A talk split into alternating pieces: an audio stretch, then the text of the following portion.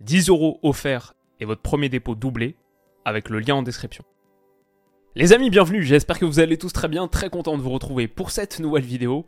Et pour parler un petit peu Champions League, deuxième round, deuxième journée de Ligue des Champions qui arrive. Après une petite semaine d'absence sur la chaîne, désolé pour ça, mais je vous explique euh, pourquoi en toute fin de vidéo. Il y a en gros euh, trois raisons, rien de très grave, même plutôt une bonne annonce à la fin. Je vous explique tout ça dans quelques minutes. En attendant, en attendant, place à la LDC. Et avant de parler de tous les matchs euh, demain, demain on fera comme d'habitude la preview détaillée de ce round complet de Champions League. Il y a quelques affiches sympas, Dortmund-Milan, United, Galatasaray, bien sûr, bien sûr, Lens, où est-ce qu'ils sont ici, qui accueillent euh, Arsenal, c'est mardi, Porto-Barça, plein de matchs plutôt cool. Mais en attendant, focus sur ce qui est pour moi la grande affiche, ce Newcastle, Paris Saint-Germain, place à la preview détaillée. Et on commence bien sûr, comme d'habitude, honneur à Newcastle qui va recevoir à St. James Park, qui va retrouver les grandes soirées de Ligue des Champions. Le magnifique, magnifique St. James Park a été trop habitué au match de journée et là qui va retrouver un grand, grand soir plus de quoi 20 ans, 21 ans après leur dernière qualification en Champions League. Et donc, et donc cette deuxième journée contre le Paris Saint-Germain, qu'est-ce que ça va donner? Pour eux, ça va mieux depuis quelques temps. Euh, on les avait laissés quand même sur trois défaites consécutives contre City, Liverpool dans un scénario totalement rocambolesque. On avait fait une analyse, on a fait une vidéo sur ce match et euh, Brighton donc 3-1. Derrière, 1-0 contre Brentford, 0-0 à San Siro, 8-0 contre Sheffield United, un large, large succès. Ils ont battu City, ils ont sorti City en Carabao Cup 1-0 et ils ont également battu Burnley ce week-end, un match que j'ai vu, euh, comme celui de l'AC Milan que j'ai analysé sur la chaîne. Donc ça fait 5 matchs consécutifs sans prendre de but pour Newcastle. Aujourd'hui, ils sont 8 de Première League, ils ont euh, regrimpé avec 3 victoires sur leurs 3 derniers matchs et ils sont pas si loin du top 4 à 4 petits points du top 4.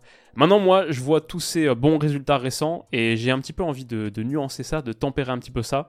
Parce que quand on regarde les matchs en détail, par exemple, celui contre l'AC Milan que j'ai vu, comme je dis, dont j'ai fait une vidéo d'à peu près 20 minutes le lendemain du match, euh, en réalité, Newcastle s'est fait totalement découper en morceaux. Donc, si vous voulez voir la vidéo un petit peu plus longue, franchement, moi j'ai trouvé qu'il n'y avait pas match. L'AC Milan a nettement, nettement dominé la partie. Que ce soit sur transition offensive, où Newcastle avait du mal à tenir le rythme, que ce soit même sur des moments de relance un peu plus euh, normaux où la ligne du milieu, il y avait tellement, tellement d'espace entre cette ligne-là et la ligne de la défense. Pour l'AC Milan, j'ai trouvé que c'était un match assez facile, qu'ils n'ont pas gagné, simplement parce qu'ils n'ont pas fini leur occasion.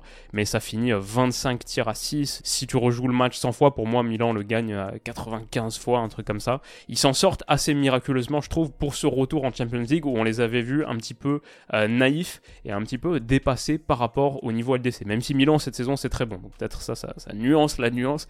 Mais en tout cas, c'est ce que j'ai trouvé sur ce match. Et puis après, si on regarde leur victoire contre City en Carabao Cup il y a quelques jours, bah c'était un City bis. C'était un City qui se présentait sans Kevin De Bruyne, bien sûr, parce qu'il est blessé pour un moment, mais aussi sans Haaland, sans Rodri, il y avait sans Bernardo, sans Stones, sans Ruben Dias, sans Walker. C'est un City qui titularisait euh, Oscar Bob, même si euh, le petit Norvégien là dont on parle depuis un moment, il a fait un super match. Mais sinon, euh, Gomez, Louis, quand Calvin Phillips joue, tu sais vraiment que c'est l'équipe B en ce moment pour City qui est alignée.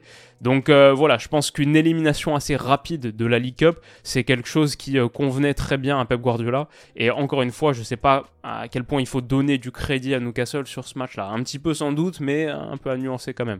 Et puis après, Sheffield et Burnley, leurs deux succès récents en Première Ligue, 10-0 quand même sur l'ensemble des deux matchs, bah, c'est deux des trois promus. Et à l'heure où on se parle, c'est les deux derniers. C'est le 19e et 20e de Première Ligue. Donc voilà, je veux pas retirer trop de mérite à Newcastle. Tranquille, Eddie, t'énerve pas. En plus, je l'aime beaucoup.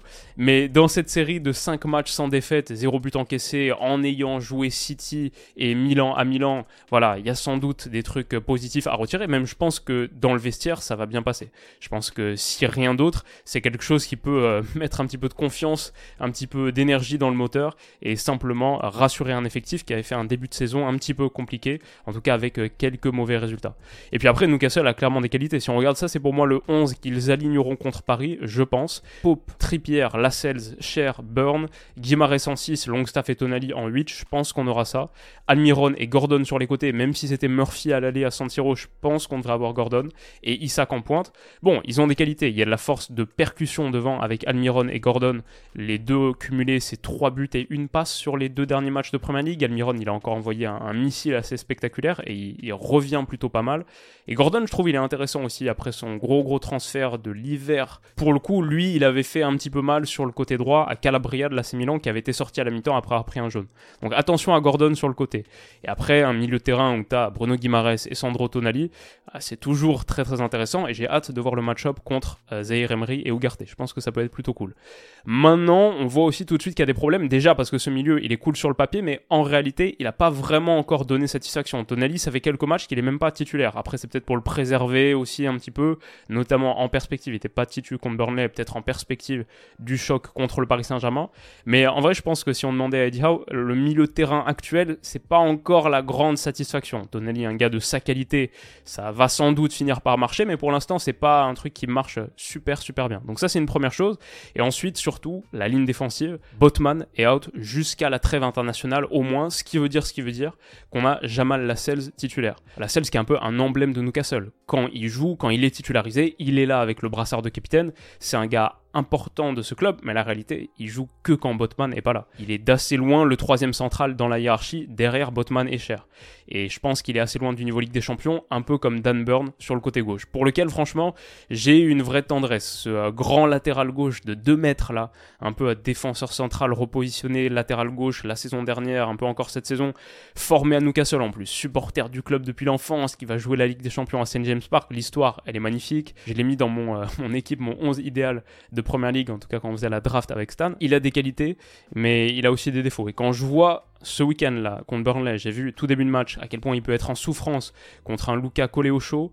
Euh, là, c'est assez effrayant quand tu vas avoir Ousmane Dembélé dans ton couloir tout le match.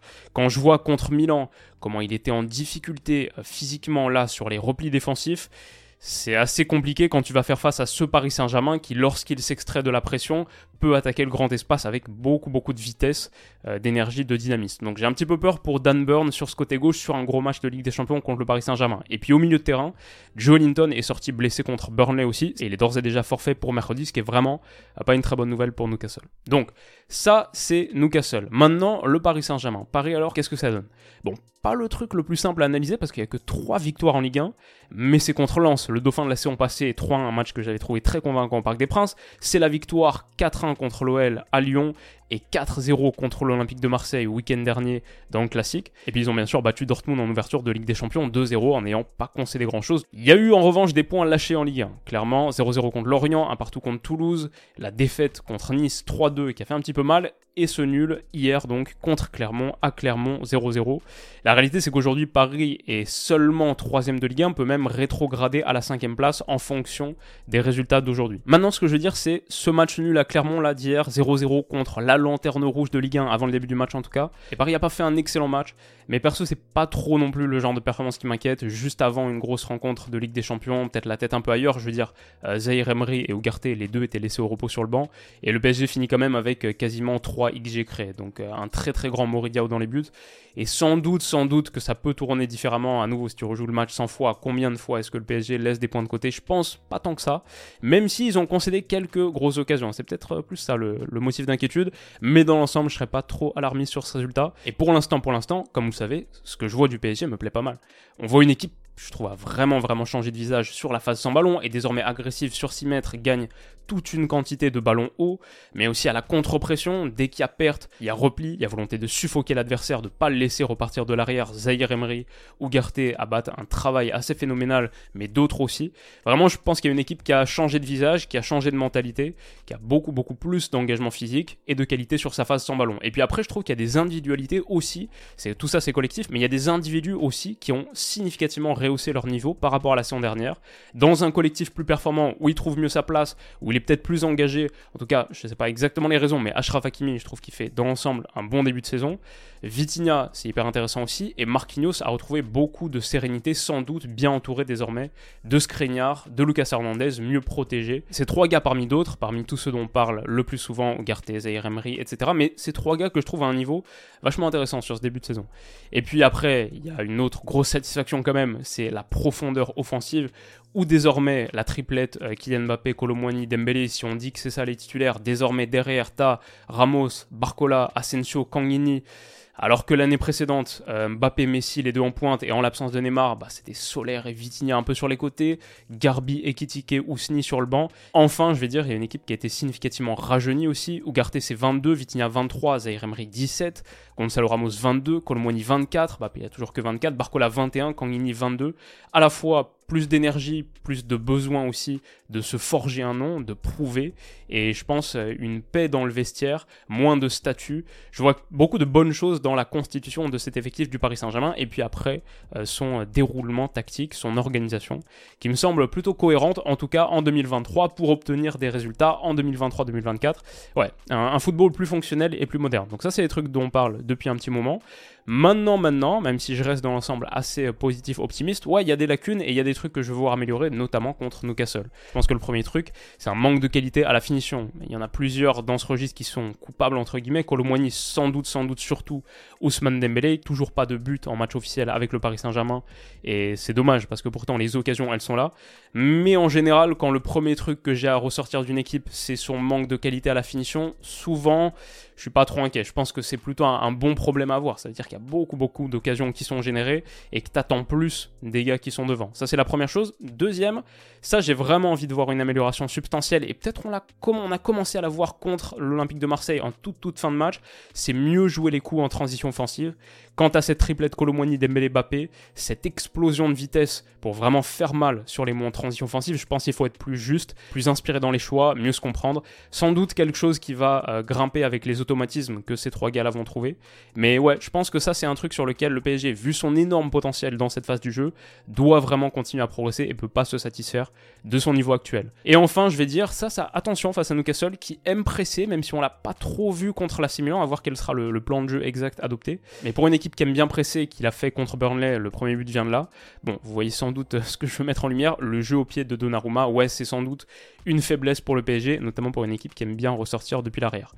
En attendant, en attendant, ce 11 là, donc Donnarumma, Marquinhos Skriniar, Lucas Hernandez, Zahir Emery, Ugarte, ça c'est un peu la, phase avec ballon, un peu le 3-2-5 qu'on voit depuis un moment, Dembélé, Mbappé sur les côtés, même si c'est très fluide devant, Hakimi entre milieu et joueur offensif euh, d'intérieur, demi-espace, mais souvent il prend le couloir aussi, Dembélé s'est interverti, Colomboigny, Vitinha, Mbappé, en tout cas ce 3-2-5, c'est 11 gars là sur le terrain on va dire, bah en vrai, sans trop de difficulté pour moi c'est supérieur à ce que va mettre en face Newcastle sur toutes les lignes, sur toutes les lignes je trouve le PSG supérieur et quand je vois les espaces qui ont été trouvés par la Milan entre les lignes de Newcastle, quand je vois à quel point les côtés ont été mis en danger, et quand on voit depuis le début de saison à quel point le PSG de Luis Enrique se régale dans ces zones, on verra, mais sur le papier, je trouve que le rapport de force, il est assez favorable à Paris. Et donc, évidemment, c'est la Champions League, c'est une belle équipe en face, à domicile, dans un stade qui bouillonne d'envie de retrouver enfin cette compétition depuis un moment.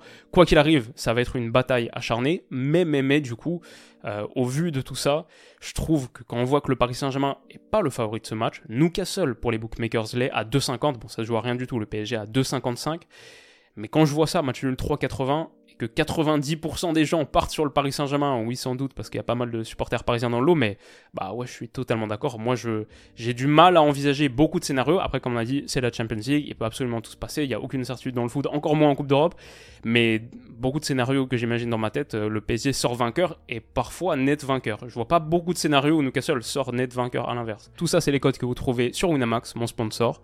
Vous avez accès avec le lien qui est en description si vous souhaitez vous inscrire, miser sur Winamax, vous avez accès à la meilleure offre de bienvenue de France qu'on a montée ensemble. C'est euh, l'offre spéciale Winamax Willou. En gros, vous cliquez sur lien, vous faites un premier dépôt. Ce premier dépôt, il est immédiatement doublé en pari gratuit jusqu'à 100 euros. Donc si vous mettez 100, ça devient 200. Si vous mettez le minimum qui est 15, ça devient 30.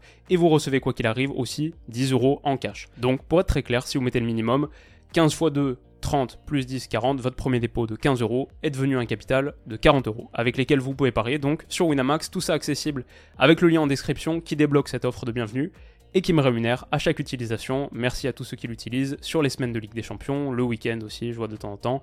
C'est très cool, ça aide beaucoup la chaîne, je vous en remercie de votre soutien renouvelé là depuis, euh, depuis si longtemps. Mais si vous le faites, comme d'habitude, les avertissements, vous savez que c'est interdit aux mineurs, ne le faites que si vous êtes majeur.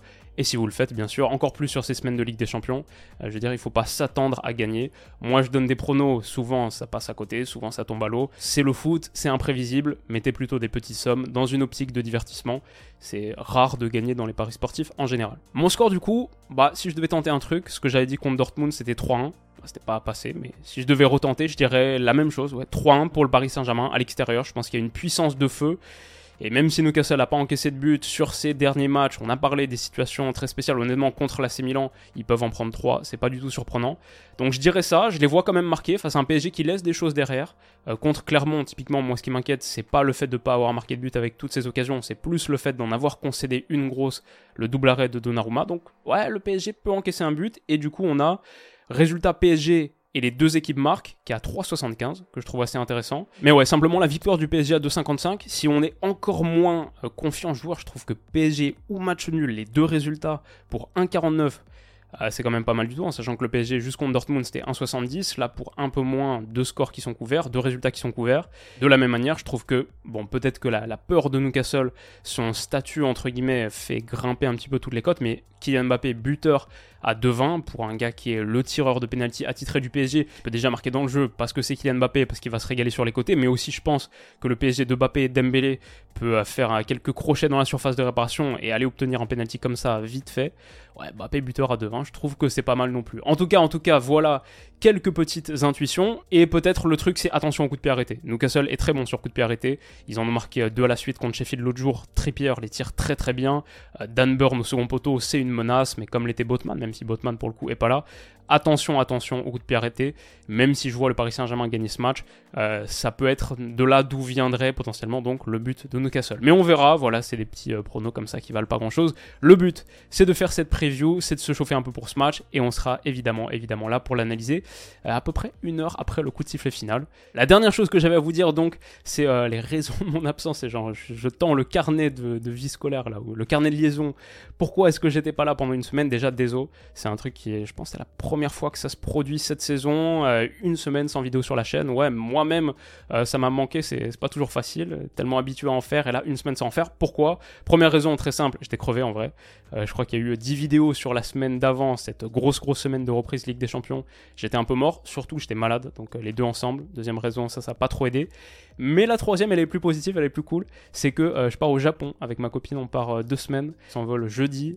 On atterrit vendredi, c'est sur la période entre les deux semaines de Ligue des Champions. Je reviens juste avant la troisième journée de Ligue des Champions. Mais donc deux semaines au Japon, euh, ça va être trop cool, j'ai trop hâte, c'est ma première fois. Et du coup, ça demandait aussi un petit peu de, temps de préparation, une semaine avant de partir.